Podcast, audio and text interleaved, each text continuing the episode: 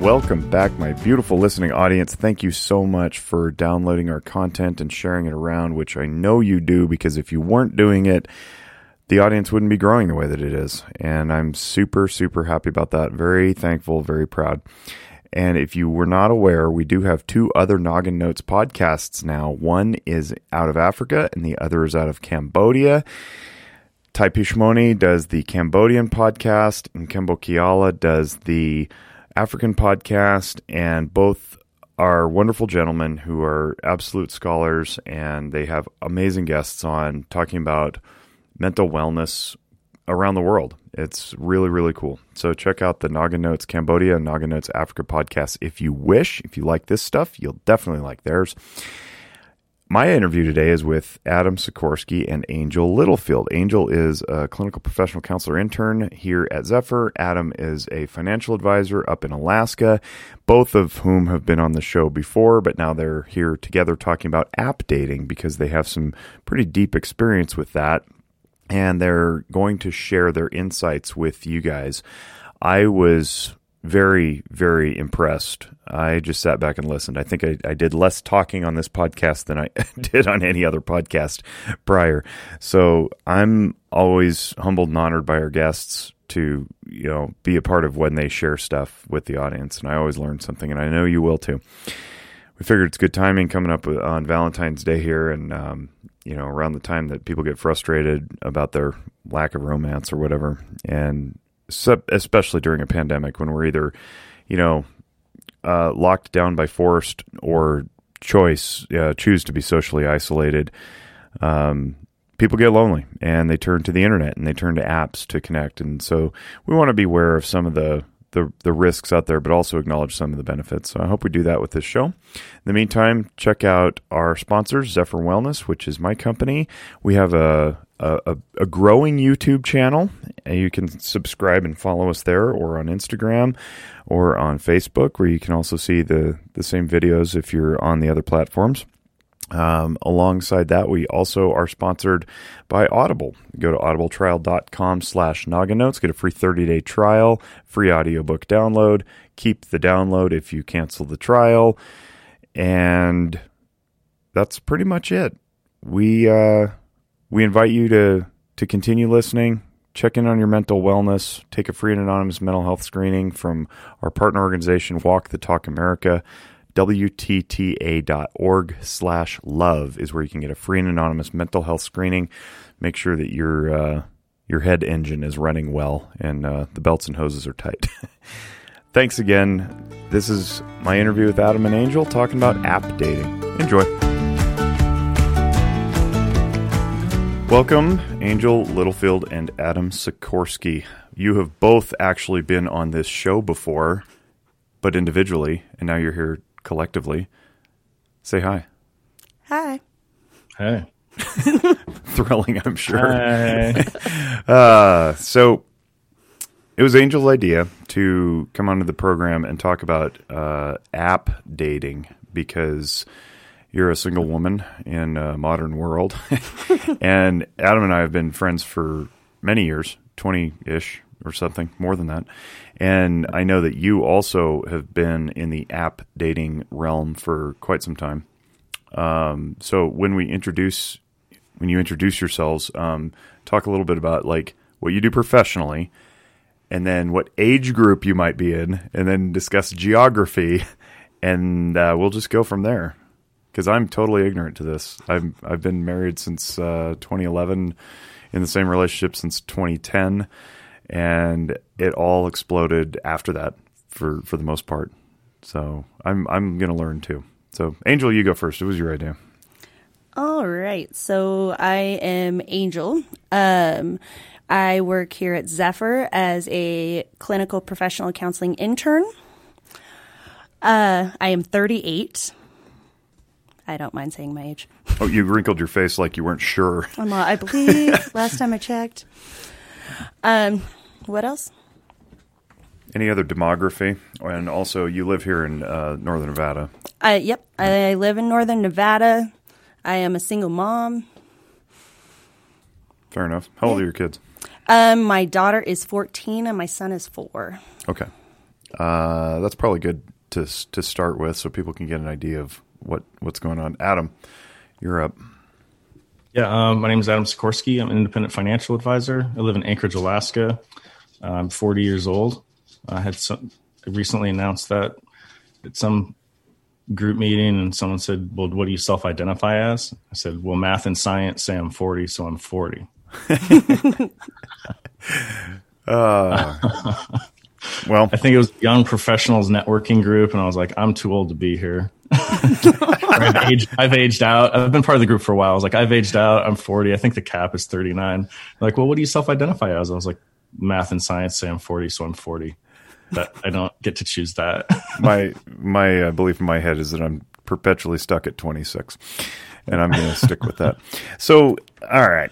So let's let's talk about this. You, you're you're both uh, single for all intent and purpose. I know Adam, you're in a committed relationship now, but um, it wasn't that way for some time. And I don't know how much you want to go into gory personal details, but it's been entertaining to say the least uh, when you when you both bellyache to me about uh, and you do about your uh, struggles and and foibles uh, over this this whole thing. But but Angel's concern, I think, was more about like what's it doing to us, right? Like on a, on a psychological level, on a social level. I know Adams, you you've got some opinions about that too. So I think I'd rather just sit back and let you guys talk, because I, I, don't know where to even start with this. Maybe maybe start with the artificiality of the struggle, but um, there's also some some benefits I think built in.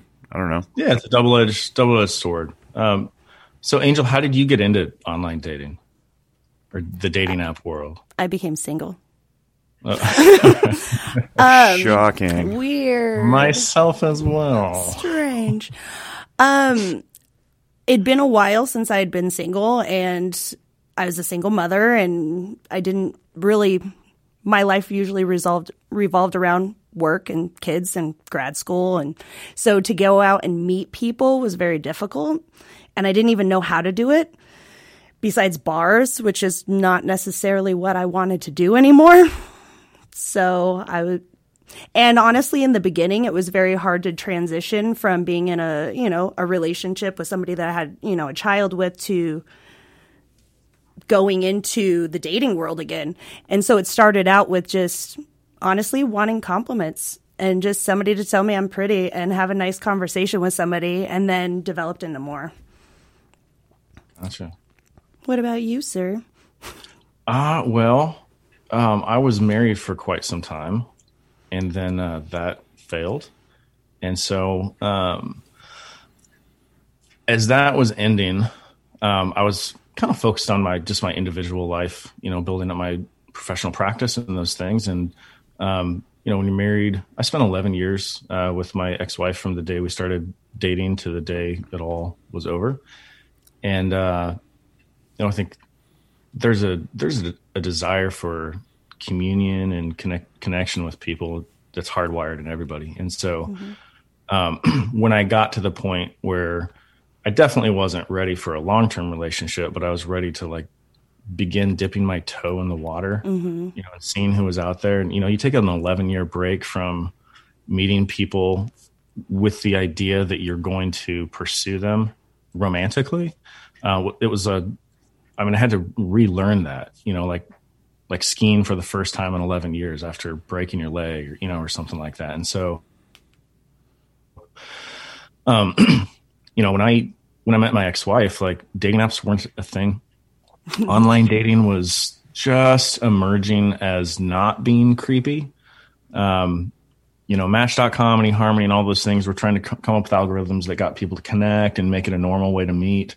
Um, dating apps didn't exist, and so it was this new thing that emerged that sort of everyone was on, and you know, all my all my friends were encouraging me to get on them and you know go meet women and do these things, and they were encouraging me to meet women for the wrong reasons, and they weren't, you know, that wasn't my.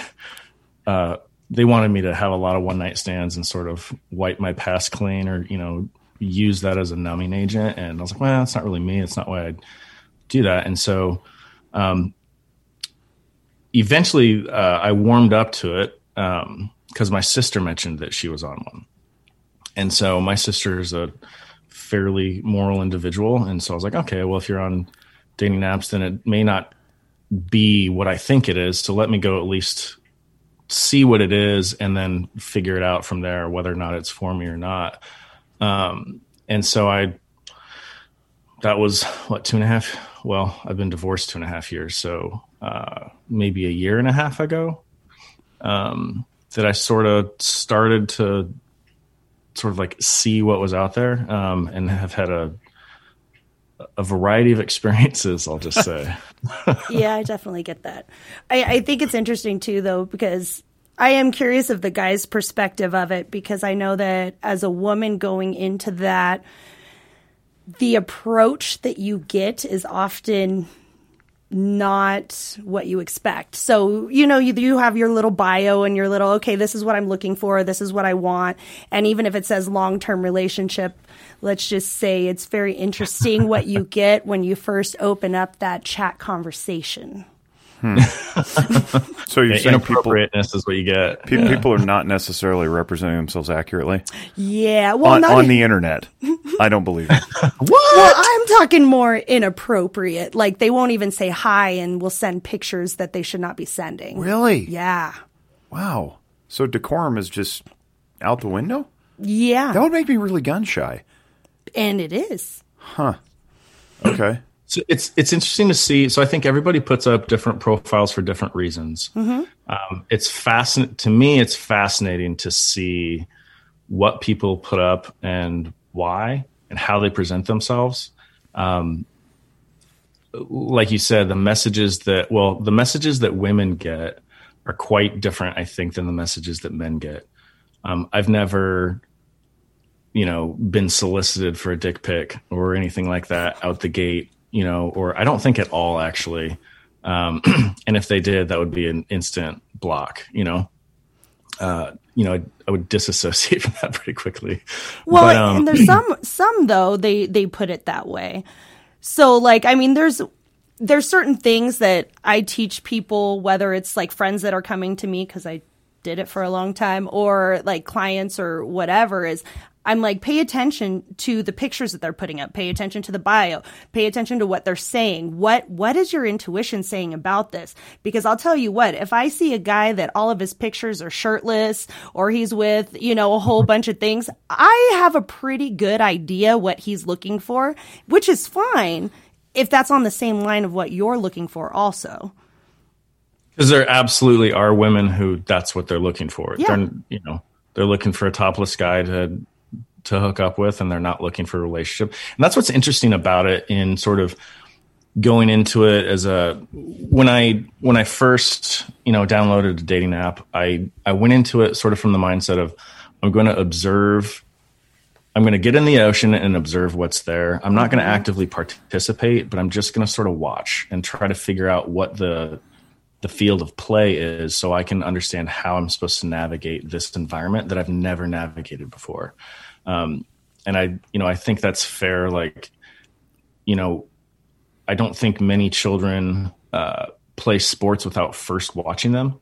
Mm-hmm. And if they were, like, if you were to gear a kid up with hockey skates and a stick and throw him on the ice, and he had never skated, never even watched a hockey game, he would have, he would be, uh, it would be a perilous environment for him, right? Or football, same thing. But at least if they watch for a little bit, they go, oh, oh, here's how you move. Oh, this is what they do. Oh, they're chasing a puck. Oh, oh. And so one of the things that I noticed, um, so one of my friends had told me, he's like, get ready to um, really question your confidence and like lose your uh, self worth through these apps. And I was like, mm. what? He's like, yeah, like you're gonna you're gonna have so many experiences that make you question who you are and whether or not you're likable or lovable or relatable or funny or not funny or something's wrong with you. Um, and uh, and he's like, it's gonna really really mess with you. And I don't think it did to the degree that he thought it would. Um, I sort of was a little bit dismissive. I was like, well, I'm a pretty confident person. I have a lot going for me. I bring a lot to the table, so I'm not really worried about people just dismissing me and treating me like trash or anything like that. And then I experienced the dating app world. And I'm actually glad that he told me that going in. So I knew uh, to ex- I guess, knew to expect it so that I could manage it and actually not lose any self of any sense of self worth or value. So I've actually um, noticed a trend with that. So, not even just with myself, but other people, is in the beginning, it's like fun. You're like, oh my gosh, I have all these dates. I'm meeting these people. Yay, yeah. this is so much fun. And it's the game. And then re- it's like reality starts to hit, and you're like, you're having the same conversations. What are your hobbies? Oh my gosh, I hated that question so freaking much by the end. Uh, what are your hobbies? What do you do? You know what? Don't you, know, list that anyway? Yeah, Nobody sometimes reads. yeah, sometimes no. Oh. It depends oh. on the oh. app and the person. Yeah. And, yeah. Okay. But it wouldn't matter because they still ask the same questions. And so then then you get that and then you start to get complacent and then you get ghosted because it doesn't matter. You think that you're having good conversations and you're having, you know, having fun, playful banter or whatever and then all of a sudden they're just gone. I get it. Yeah, and that's and that's the so this is the side of the so the the positive side, I guess, you know, say the positives and then sort of focus on where it can really be challenging. Um, since this is a mental health podcast, you know, where it can challenge mental health. So the the positive side is that there are a lot of people who aren't necessarily super social or outgoing or they don't know where to meet people and there might be someone out there that is a truly good fit for them but without a platform for lots of people to meet in one place, they would not cross paths with that individual. Mm-hmm. And so, from that perspective, I think they offer a, a high degree of utility, potentially. Yes. Um, but that's, I think, about the most that you can say positively about the dating app world. And the rest is overwhelmingly negative, I think. Um, and I, because of uh, because of what it does. So I I think I've talked to Jake about this before, but um, my and I could be completely wrong about this because I do finance for a living, not behavioral health. Um, but my, don't don't give my, us too much credit. Yeah, it's okay. I'll um, just judge you a little. my my perspective of communication is that when it first began, whenever and wherever it began, it started with body language. And that's why mm-hmm. an overwhelming or the majority of our communication is body language interpretation. That's probably why this conversation will be better since we can see each other via video than had I kept my screen stale. Because you can't, those social cues that you read from someone and interpret, eyebrow lifts and, you know, tossing your hair and getting nervous, blushing, the simple act of blushing, all of those things mean a lot of things. And, and so the energy. Yeah, yeah. Mm-hmm. And um, so when communication began before we had language, assuming that we didn't have language, you had body language. And so uh, you were able to understand a lot about the other person that you're engaging with with communication without speaking to them. But there's a whole lot missing from that. And so then we invented the spoken language, right? And we all agreed that the sound that we made from the hole in our face was a tree and tree meant that thing. And we all agreed, and it works up to about 97 to 99% of what we're trying to communicate. But how do I communicate that tree is going to fall to a guy that's a thousand yards away? Or how do I communicate that there's an invader coming to my friend 100 miles away? Well, you need the written word. And so we invented that. And so, but the written word is just text that fills in this tiny, tiny, tiny gap that supports all of this uh, visual and audio context of communication. And and it's I think communication is best when it starts with body language and then spoken word tone and then the written language. And what apps have done is they've taken the smallest form of communication and made that the primary way of communicating with people. It has also made it an open marketplace that quantifies people instead of qualifying them as people with characteristics. It dehumanizes. Oh yeah. And that's like when you spoke about ghosting. So it it turns like I guess up to the I think historically up to the point of dating apps, the way you met people was at least it has been for me. You you were in a room with someone, you thought they were cute, or they thought you were cute. Somehow you figured out how to make your paths cross. and then you explored past the visual attraction to see if there's anything there that you connected to. And if you did and it was mutual, then you engaged and pursued until it didn't work anymore. Um, and so you'd go like two people would meet, and that was sort of like one on one. It would be that until it didn't work, it broke, and then on to the next.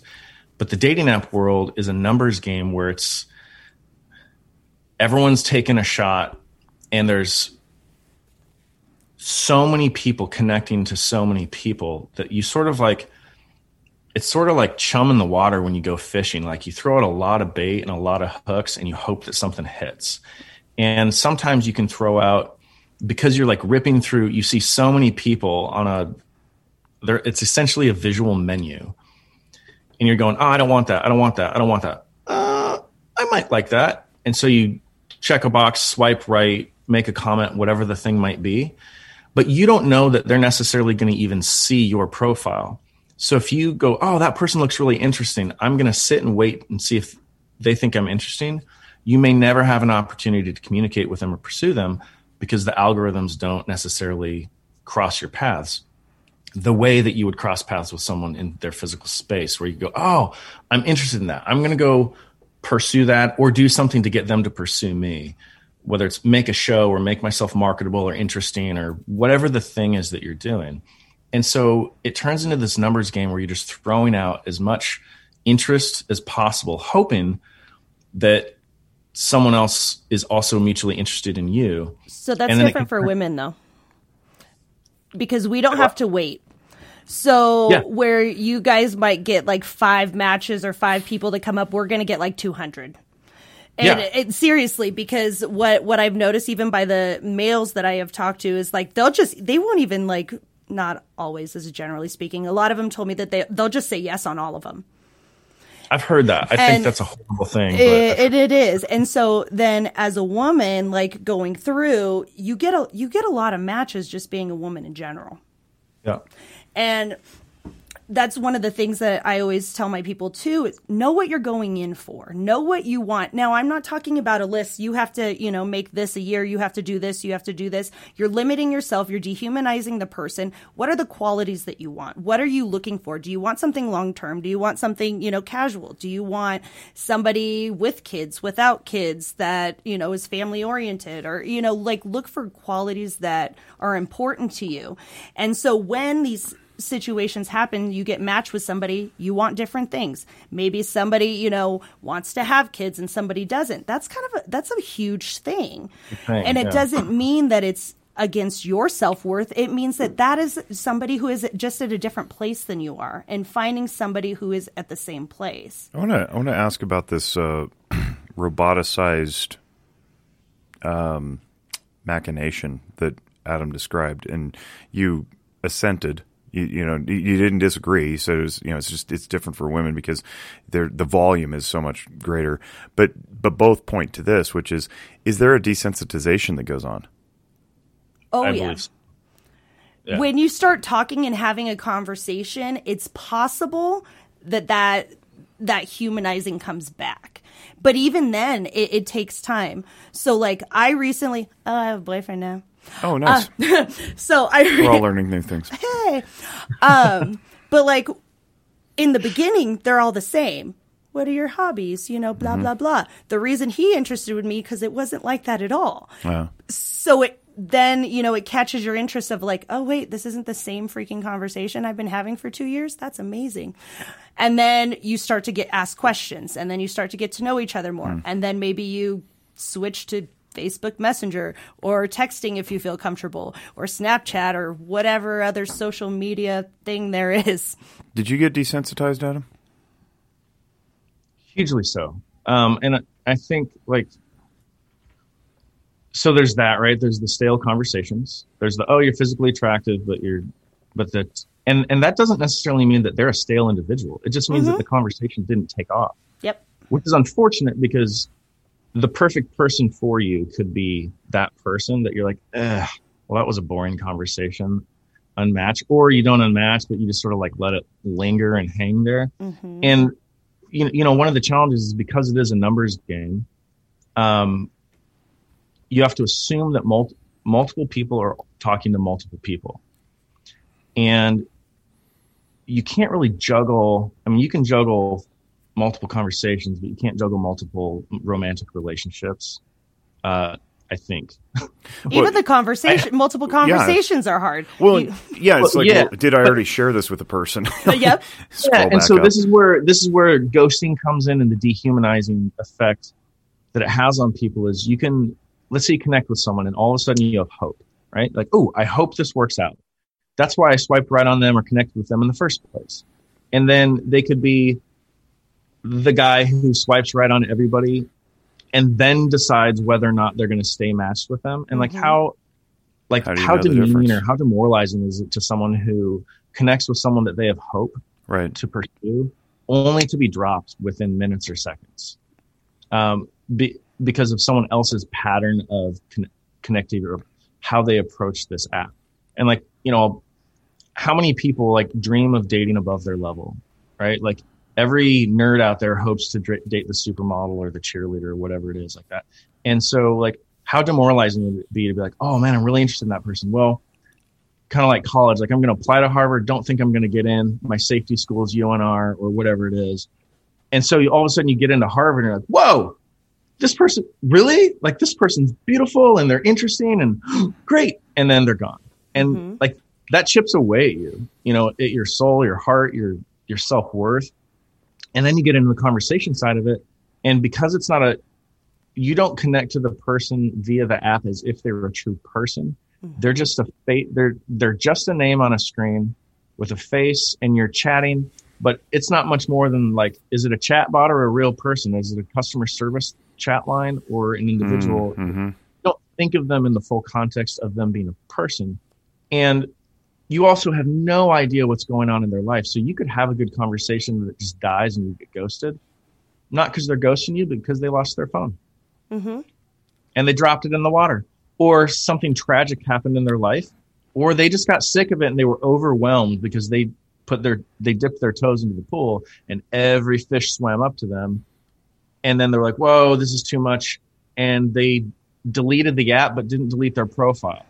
Yeah, and, mm. and then we And take you don't it know. personally. You don't Yeah. know. Yep. And Yeah. so then your mind has to fill in these gaps, which is a dangerous thing for the mind to do because, you know, I think we're, as part of our safety mechanism, we're wired to often assume the worst as a protection and safety mechanism. And That- so, Oh, Well, that's assuming you're healthy too. I mean, there's a lot of people who Yeah. are lacking in self-efficacy and self-worth, and and are you know pretty insecure. And so imagine the recipient being you know holding those qualities and then getting you know ghosted. Um, Well, but that's so one of those things too, especially with the mental health part of it, is all of these things will pile. So all of these people, maybe they were interested, uninterested, unmatched, whatever, where then you get these people who are so reactive to anything.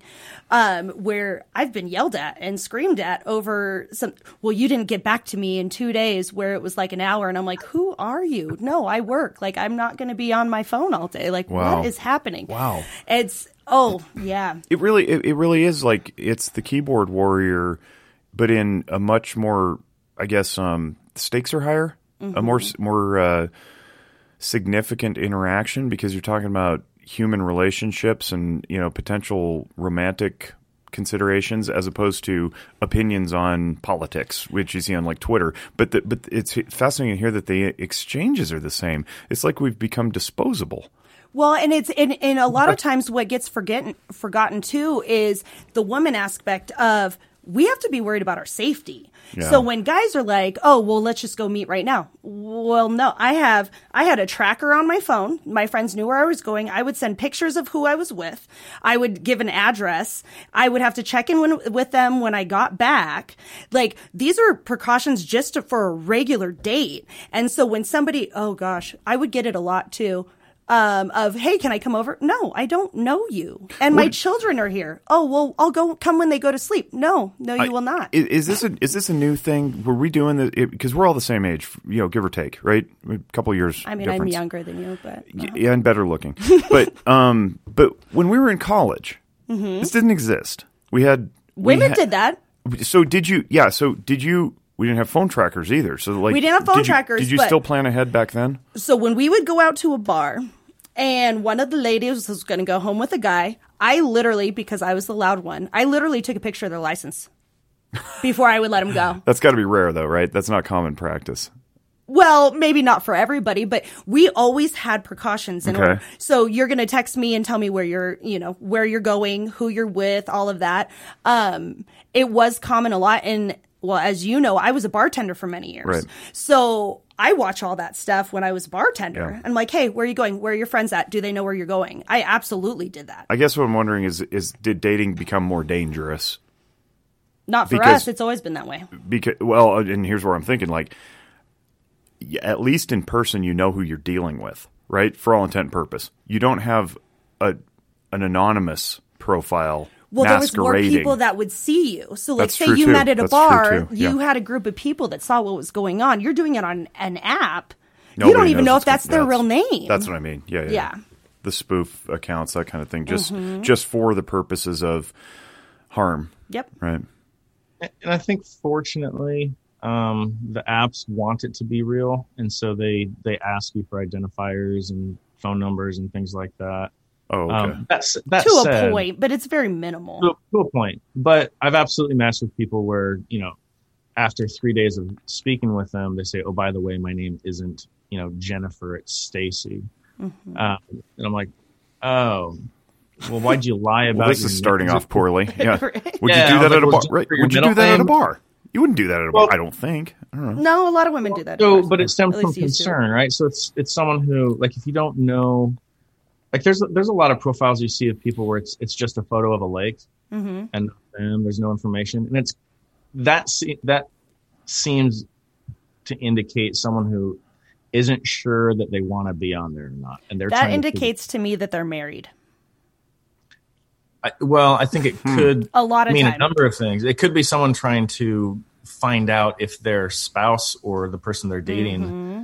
Is on there and they're trying to find them. I've seen I've seen that happen, right? So there's there's a whole spectrum of things Oh, of why yeah. people are There's there. a lot. So you learn I'm you so learn the glad little I'm not tricks. doing this. Oh yeah. So you learn the little tricks. Like one of the things I, I tell everybody is like if it says that if you're looking for long term and it says recently divorced, recently separated, or separated, um, what was the other one?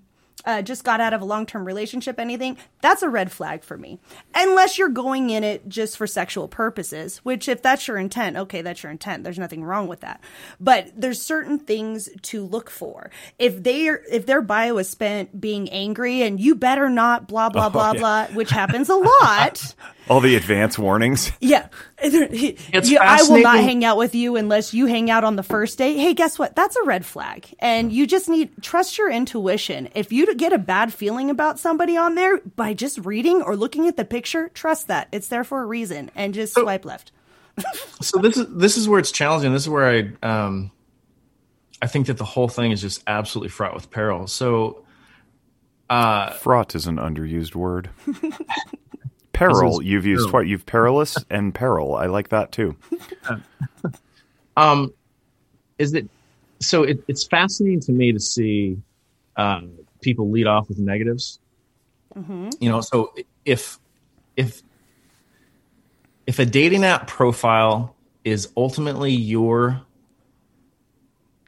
age uh, mechanism to market yourself then at some level you have to consciously or intuit that you are a product and you're trying to put yourself out there and maybe not view yourself as a product but like how would i want to put myself forward how do i want people What to do see I me want you to initially? see me? Yeah. because that initial impression is it, it's yay or nay and it's Mm-hmm. seconds and so it's like how do i want them to see me so for myself i chose like well always go with the positive big smiley photos had a couple you know cute dog photos adventure photos Oh, you went And the then- dog route.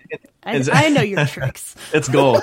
um, but instead of like being the bleeding heart, oh, looking for love and I wanted this and that and a blah, Mm-hmm. you know, all that, I just put up jokes, which ultimately got me deplatformed. That was a strategy. I remember no, you talking it- about that. That was a strategy. It's because you're actually a really good strategy. Let's see it. Let's see if this works. And then you got booted. Until you get deplatformed. How did you get deplatformed for that? Um, my opening line was Cardi B is to music what Jeffrey Epstein was to chivalry. Uh, I would have swiped you. You knocked Cardi B. That was the problem. Yeah, exactly. Knock And Epstein then- all you want. and then somehow probably was defend was calling uh, a terrible human being a chivalrous individual. Like you know, some people are too stupid to interpret the basics, but Um, Really, So- what you're saying there, in case the listening audience doesn't know, is you're saying you didn't like Cardi B's music. I think she's You know what I mean? Just- Like that's that's really the statement there. And if you come out and you put that in your profile, to music.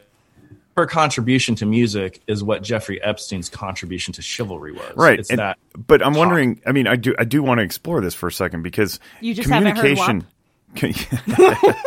Let's not go there. So the uh, the the statement is important because if you had just said, um, "I'm Adam," I go in the I go backpacking. I like ice hockey. I um, hang out with my dog, and I don't listen to Cardi B's music because I think it sucks. You're not getting deplatformed for that. Why the difference? And I've got. I mean, you guys are really smart people. We're all pretty intelligent fools, and two of us work specifically in human behavior. People are What- easily what's the triggered. answer? That's triggering. Why though? What makes it triggering? well, because people are trained to be babies. It, ca- it Self could be these non- days. Sure, non-self. maybe. We've yeah. we've gotten to a point where uh, Occam's razor. being a victim and be, projecting that you are offended or a victim is rewarded, That's and cele- celebrating accurate. certain things is rewarded. And ultimately, we're all we're pack animals. yeah. We're conditioned to. we're res- not, but we are, right? We're Yeah. communal animals, and so we want to. We there's there's a thing with you know social interaction where you want to be part of the group, and so if the group is rewarding a certain behavior, you're going to exhibit that behavior, whether you believe it or not. You're going to do it. Um, so okay, so so back to the whole thing about it being fraught with peril, though. Yeah. So I noticed. Thanks for indulging um, me, by the way. Yeah. so I noticed a number of people who let off with like incredibly negative things. It was F you if you're going to do this and that, blah, blah, mm-hmm. blah, blah, blah. And my instinct is, oh, you unpleasant woman, you know, I want Mine nothing to do with I you. really want you to read Walk Through Anger. and but maybe maybe she's not an unpleasant person maybe she mm-hmm. just got 68 dick pics sent to her Yeah. and was verbally assaulted by absolute savage men. And mm-hmm. she's like hey if you're going to be an asshole i'm not interested in you and so my so so what happens? I see a snapshot of who someone is in an emotional moment that she's put forward. And my mind has to fill in 99.99% of the gaps and then my assumptions can't be correct but they're going to fill in the gaps. And then i make a judgment about who she is as a person her Yep. character her behavior our ability to connect and establish a friendship relationship courtship any of those things. And she's dismissed as a person. And it's it's terrible to practice dismissing people. The other thing that I think is challenging is that um, wh- why I think it's so, and this sort of gets to my um, line of thinking or about like what communication is, how it developed and evolved, and where we're at today, is that when you when you match with someone, you immediately have hope, and I'd say you have hope before you match with them. When you see them send out interest, swipe right, leave a comment, whatever the thing is, you have hope, and then you have even more when they match with you. And How many people whose name is literally Hope did you experience that with? yeah, Sorry. um, Anyone and then named Hope listening to this? and match with despair. Um, um, so you hope that the person is who they are relative to how they presented themselves. Um, and you hope that you connect and you hope that it goes somewhere and you hope all these things because at the end of the day, we all want connection. And and connection has a variety of uh, applications, but that's ultimately what's at the core of all of this. And so, when you talk and you t- well, you're you're communicating via text, and if things are going well and there's chemistry and there's fluidity and they seem to be able to pick up on tone uh, reasonably accurately, so you know things like sarcasm are brutal to try to figure out Yeah. if you think about it via text. Which is why Like, we have emojis, by the way. And those of you who are old enough can remember and think back to when we did just um, ASCII emojis, where it's you know Yeah. colon colon and a Even- parenthesis. But even emoji so emojis are very helpful but even those can They don't- be misinterpreted Sure, they don't Yeah. fill the gap. you know i i recently ran into an issue where i texted someone it was it was nothing more than a factual statement with a smiley face and the smiley face was interpreted as me talking down to them and belittling them and i was like what so it was uh, it was interpreted as uh as a derogatory sarcastic in your face statement and it wasn't intended to be but that's how it came across because I wasn't able to be there in the room with the person and they weren't able to see the wink on my face or the chuckle or whatever. So anyway, so when you're texting someone, you know, the communication's going well, the chemistry is building and you're feeling positive emotions and you're hopeful and you want to move things forward, but the mind still doesn't have 99% of the gaps, 99% of the information, but the mind is hardwired to fill in those gaps. And so it does. And it does so mm-hmm. with a lot of assumptions. And if the chemistry is going well and the communication is going well, it's filling them in with positives. You start to imagine what their voice sounds like. Yeah, You start to imagine what their body language is. You start to imagine what their style of humor is. You start to imagine all of these things, believe them to be true, and then you meet face to face, and there's a huge disconnect between who Oh, they yeah. really are and who you've imagined them to be. that's what Jung called projection, by the way. Yeah. And then you have with cognitive dissonance where mm-hmm. like they don't line up with the idea of what mm-hmm. like who they are in reality doesn't line up with the your idea of who they are and your brain has to try to solve for that and figure it out. And sometimes it does and sometimes it doesn't. And I've I've had a number of situations where there's mutual attraction, you connect, the chemistry is there, and then you meet face to face, and there's and both people are like, something's just off. Mm-hmm. You're like, yeah, you're not the person I imagined you to be. And you're probably a great person. And had I met you in a different context, nothing would feel off. It would all be as as fluid and great as our texting conversations. But we spent so much time covering so much content uh, without any context for who the other person was that we are in different Yeah. Spaces. good, This isn't he? Wouldn't, the, he, wouldn't it be good and, more and then you go, oh, well, maybe this wasn't meant to be. Maybe this isn't a good fit. And it's like, it actually could be an amazing fit, but because of the medium that we met and how we established that connection, Well, and you still can. designed I definitely got friends out of it where we're both like, eh, no, but you're cool. Same. Yeah. But same. um, but that's also the difference that I, I mention a lot is the difference between hope and expectation.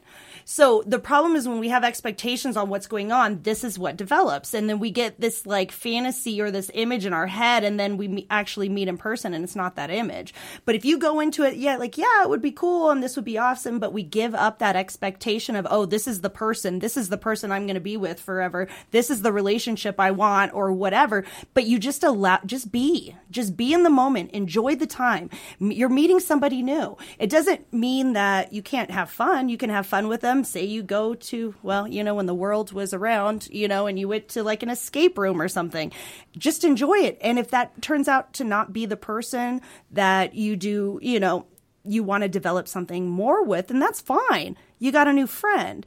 But when we put the expectations on ourselves, then we're like, oh, well, now I can't even be friends because I met you on, on an app. But if there's no hmm. expectation and you're just going to meet somebody new and allowing what to happen or what's going to happen to happen, then everybody's good. Let me let me ask this because I, I I'm really curious, and I've gotten a variety of answers, and I've talked to a couple of people about it. Why, why even why even date with apps? I mean, this isn't it's not necessary in my head. I get I get the I get the pushback, you know, especially for older people, people who are busy. But like, come on, this is yeah. Well, yeah, but it predated it predated what Oh, yeah. lockdowns. Oh, yeah. You know, but you know, so okay, I get the technical reasons, but they didn't exist ten years ago. Like, you know what I mean? Nobody was. Oh man, I'm. I guess I'm just gonna have to leaf through the phone book. like, so I'm. My concern, and this is why I'm asking this, comes from our broader culture pushing a message of um, do more with less, instant gratification, Mm-hmm. c- highly customizable, and that's just the fact of the day, right? It, and it's like, well, maybe it's not necessarily universally applicable or true. Um, it's great that I can get DoorDash to drop off food at my house and I don't actually have to go out and purchase it, let alone buy the ingredients and make it myself, God forbid. But do we really need to do that in all aspects of our life? But I think of the fear and the social anxiety aspect. So back before apps were super popular, you went to a bar, you had to push through that fear Exactly. to talk to somebody. And now it's it's kind of it can be like the easy way out. oh, Instant well, gratification, scared. right? Yeah. Okay. I'm I'm scared to talk to the girl or I'm scared to talk to the guy. Well, hey, if he matches with me, I know if at least he's interested or whatever. And so then that takes off some of it. But the truth is it really doesn't. This just adds to what Adam was talking about earlier with our with our erosion of what I call distress tolerance. Like mm-hmm. right, like oh, I don't yeah. want to tolerate any distress. I want to make I want, I want to filter everything through a, a a sieve before it gets to me, so that I'm safe. Right, and it's like we're all looking for perfection and safety, even with COVID. Right, right. With We- unrealistic when we- expectations of when people. when are the restrictions gonna gonna get relaxed by our our overlords? Nobody's even asked. Nobody's asked. And, and actually expected a response, right? We talk about it, but it's like, what is the expectation? Zero risk, because that's kind of what it's starting to feel like. And I'm I'm really concerned that, that that's that's kind of our unconscious expectation about everything now. It's like zero risk. I'm not going to date you unless I go through seven thousand profiles, and I'm hundred percent certain that you're going to be my wife. Zero, zero risk, full reward, right? Is, mm-hmm. is the there you go. Yeah. I mean, like, so I work in finance, right? One of the most common questions is, you know, What's I your ask risk level? well, or, or we talk about. I don't ever ask that specific question, but I I get a gauge of how how emotionally connected people are to volatility through just a series of exploring things. But I'm going to steal that phrase, by the way. Want, how emotionally connected are you to volatility? That's a really good phrase because I, I teach emotional functioning. That's a that's a great. Thank you for that. yeah, it's like, well, upside volatility or downside? No one has, no one feels bad with upside, but we all love uh, the upside. You know, it's like, how, and not only how much do you feel the downside, but um, Mania is great till it wrecks your life. how much do you understand how how much do you understand what your true downside potential is most people have i mean zero tools in the belt to figure that out in a variety of Mm. aspects of life but so you you you know you were talking oh so anyway so the risk thing you know ask well what do you want and everyone's like oh well i want to make a million dollars and i never want to lose any money you know or i want to make a hundred percent return and Great. not ever see it You can do I'm like, that? yeah of course You can do that for us. yeah always That's what I heard. I heard Adam can make you a million dollars without losing anything, or even staking any. Nice. so yeah so that's the um you know zero risk full reward and you know one of the things of like relationships is that you have to work through them because the moment another person walks into the room there will be differences Oh, please Unless- say that again for the people in the back. So the moment someone's walking to, walks into the room there will be differences No, before that. There was so many that I just got out of this relationship and then they would blame you for things early on in the conversation. Please, please work through your trauma. Oh, that Please, part. please work through it. It's um so one of the things that like you were talking about that distress tolerance is like we, you know we don't we don't like it. It doesn't feel good. Um and society has sent a message that you should just be happy. It's like no, not necessarily. Like is it is it fun or you know life should be fun and that's what makes it happy. It's like well life should also be meaningful and rewarding. And those aren't necessarily hmm. fun and happy. Like I climb mountains in some pretty brutal conditions on a regular basis. And it is not fun to put one leg after the, in front of the next. Like it is, it can be excruciatingly painful. But when I reach that summit, it is meaningful. Um, it is purposeful. There's a sense of uh, accomplishment that ultimately does feel good and it is rewarding, but it's not fun and it's not happy. It's neither of those things. And if you don't know how to push through and overcome obstacles, uh, life's going to be pretty catastrophic potentially for you. And these dating apps combined with all those messages create that in everybody. So one of the things is like, you know, you were talking about like the anxiety of going to a bar and having to talk to someone and, and push through that. And some people don't. So myself, for example, I'm an introvert by nature. Um, probably like a high reactive introvert, but an introvert. And so all growing up, I uh, always have been baby faced. I've looked young. I've been small, and so, you know, the girls that I liked in you know my junior year of high school wanted nothing to do with me. The freshmen thought I was cute, or the eighth graders, but I wasn't about to date an eighth grader in high school. and so, because I just I just looked young, and that that I didn't that didn't start to yield rewards until about my junior year of college. Yep.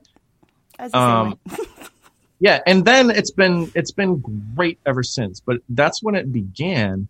Well, I was scared to go up to a girl and talk to a girl, especially not being the the jock athlete that drew the attention or the whatever. And so, like, I developed a sense of humor and I developed other things. And at the end of the day, like, I wanted to meet a girl and fall in love and get married and have babies and the whole thing. And so I was like, well, how am I going to do that? Well, I'm not going to do it by walking up to a girl because that doesn't that's not going to work for me. That's not how you But- have babies. I can make myself desirable.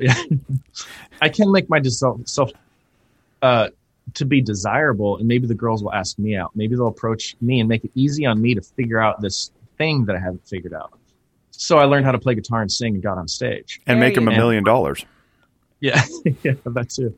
Um, and so like I learned how to, in a sea of people, be the one that stood out, so that I didn't have to be in the rat race. And, but still, it was well, one per you're dating one person or talking to one person, or courting or pursuing one person, and you're still pursuing the qualities of an individual, and it's not a numbers game. But in the Mhm. dating app world, it's a free market. It is it is a supermarket of people and it quantifies them, dehumanizes them.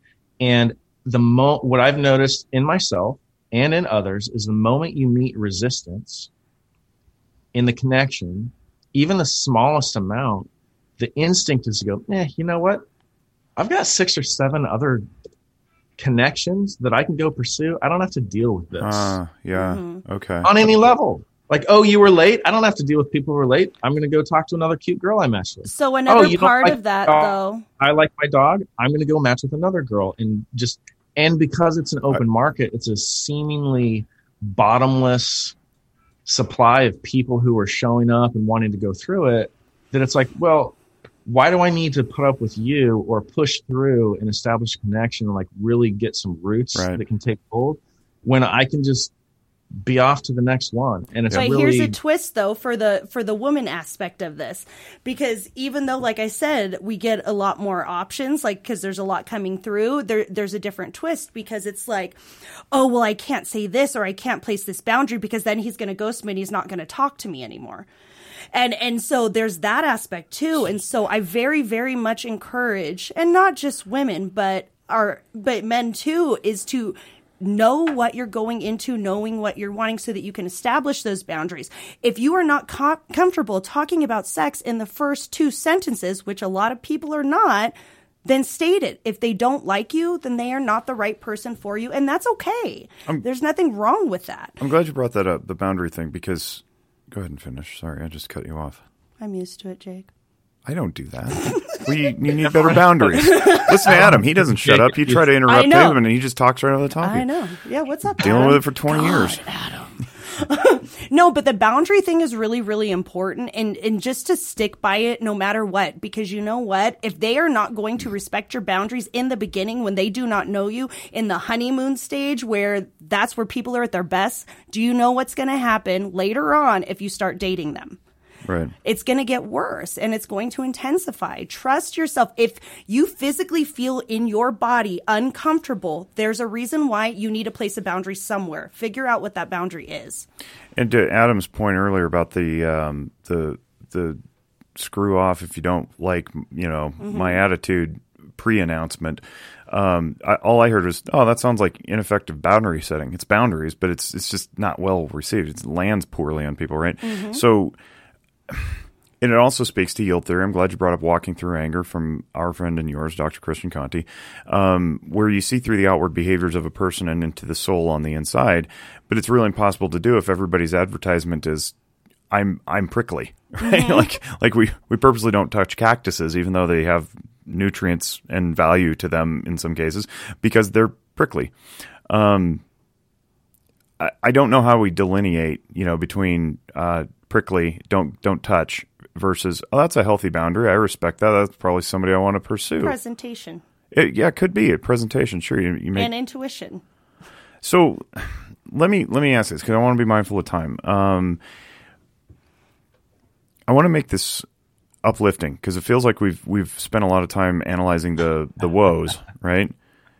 And and maybe categorically it's just hey, resist the temptation to go the easy route. Don't don't do updating. Go go put yourself out there and really make a concerted effort. I don't know, but how what do we what advice do we give people it, we're trying to push this around valentine's day you know in the us and um, it's traditionally the the romantic holiday and if people don't aren't in relationships then they call it you know black valentine's day or what i don't even know what they call it but but um, it can be it can be really hard right because you got this constant bombardment and reminder of like how lonely you are so we don't want to turn people off but how do we tell them to use it effectively if they're going to use it or do they even need to use it Angel, go first. Okay, so I met my boyfriend on an app.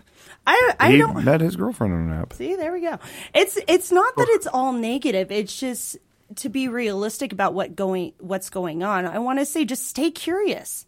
Just stay curious about getting to know people, and then if you click, cool, have fun. Mm-hmm. Just you know, stop putting all these expectations on somebody that you don't know just get to know them. And if it works, it works. And if it doesn't, it doesn't. I was on them for years and there were a lot of people that, you know what, it just did not work. And it didn't even get to the point of meeting in person, or maybe it did. And which is fine. Doesn't mean that they aren't great people. It just means that, you know, they weren't the right fit for me. And then that provides the opportunity for me to meet somebody that is right for me and for them to meet somebody hmm. that's right for them. So you're pushing okay. a bad position. Mm-hmm. Yeah. I mean, you became single, I'm assuming, because, you know, it didn't work and you didn't have, you know, a great relationship prior, which is fine. Why push yourself or force yourself into another one? Wait for somebody who is right for you that you do enjoy spending time with and just stay curious and have fun. If the worst thing that happens is that you guys go out and do something and you have a good time, but you don't click, okay, you had a good day. Right. All right, cool. What do you think, Adam? Um, So I, I think I, th- yeah, I think going into it with that mindset of being okay with things not working out or not going the way you want them to go is is good. Um, one of my sort of like cynical jokes that I sort of or realizations that I came up with, you know, a couple of, well, as a result of, you know, failing in my marriage and then failing in with certain dating, you know, just kind of having the the challenges of the dating app I was like, you know, one of the tragic comedies of life is, is that it is largely a series of failed romances Yeah. for almost everyone. Yeah. And that includes people who are married. It doesn't mean that their romance hasn't failed. It, Or is you it know, a pattern of self discovery? yeah. So, um, Well, I think people hear failure and think bad, but failure can be very, very rewarding if you, you know, use it properly. So learn- I if don't you want to judge learn- the word. Yeah. So I, I think, well, I'd say, you know, one of the valuable utilities of the dating app platform is that if you go into it um, without overloading expectations, learn to not take too much uh, uh, too much away from the negatives, such as being ghosted or being mistreated or whatever it might be, or or not connecting with people the way you think, and using each of those situations as an opportunity to discover things about yourself and others, to learn what they're looking for, what that spectrum is, what you like, don't like, uncover how you you know about yourself what you uncover about others how you respond in certain situations. Like that's one of the the most valuable things i've taken away from the last you know a year and a half or two of of dating is that um, i've done a, a fair amount of it and i've learned something valuable from every single experience even if it was nothing more than going out for a cider or a beer or whatever it might be i've taken something away from it where i've look, been able to look inside and go oh well that's interesting I Hmm. just took away that Adam led with cider. Hello, would you like to join me for a cider later? Said Well, no you know, ever. lots of women are gluten free these days, so That is really funny. Um, so what I'm what I'm hearing is this theme of uh, humble curiosity throughout, right? Humble curiosity. about yourself too. Yeah, that's what I mean. Yeah, yeah, yeah. Um, which like "Oh, you're, you're on the dating app for yourself. Yeah, yeah. yes, I am. yes, I am. Uh, I I want company, and and if if you separate the I want company from all the other benefits that you guys just illuminated, I think you'll uh, you'll end up being a lot happier. Um, and I'm hearing a lot of non-attachment too. Being being not attached to expectations, not attached to outcomes, uh, not attached to your own ideas and beliefs, so that you can grow, which is super important. So um, yeah, good job. I'm really thankful for both of you, uh, Angel, for bringing it up because we've been, we've been kicking around this for a long time, and finally it just happened because you're like Valentine's Day. I was like, you're right, I don't have anything on the calendar. Um, and Adam and I have been talking about this forever. You you and I have talked a lot about the deep psychological um, twists and turns, which I'm really glad you you highlighted because I don't come up with them. You do. You're smarter than I am most of the time, and um, I, I really I'm glad we He's talking to recaptured. both of us, right? Nope, this is all you, Adam. I just sit here. for right now, yes, it's just you. Um, but but I, I appreciate the conversations. But I always wish that you know more people were listening to them. Now we had a chance to you know to do that, so that's pretty cool. Um, but mostly because I just texted you out of the blue, and I was like, "Hey, what are you doing in the next hour?" Uh, so, so thank you for carving out the time. I appreciate it. Um, here's what I've been So- doing lately. Uh, yeah, go ahead. No, no, go ahead. I was, I was just asked the guests for uh, exhortations or invitations or um, suggested takeaways for the audience. Blank stares. Be okay with life being a series of failed romances.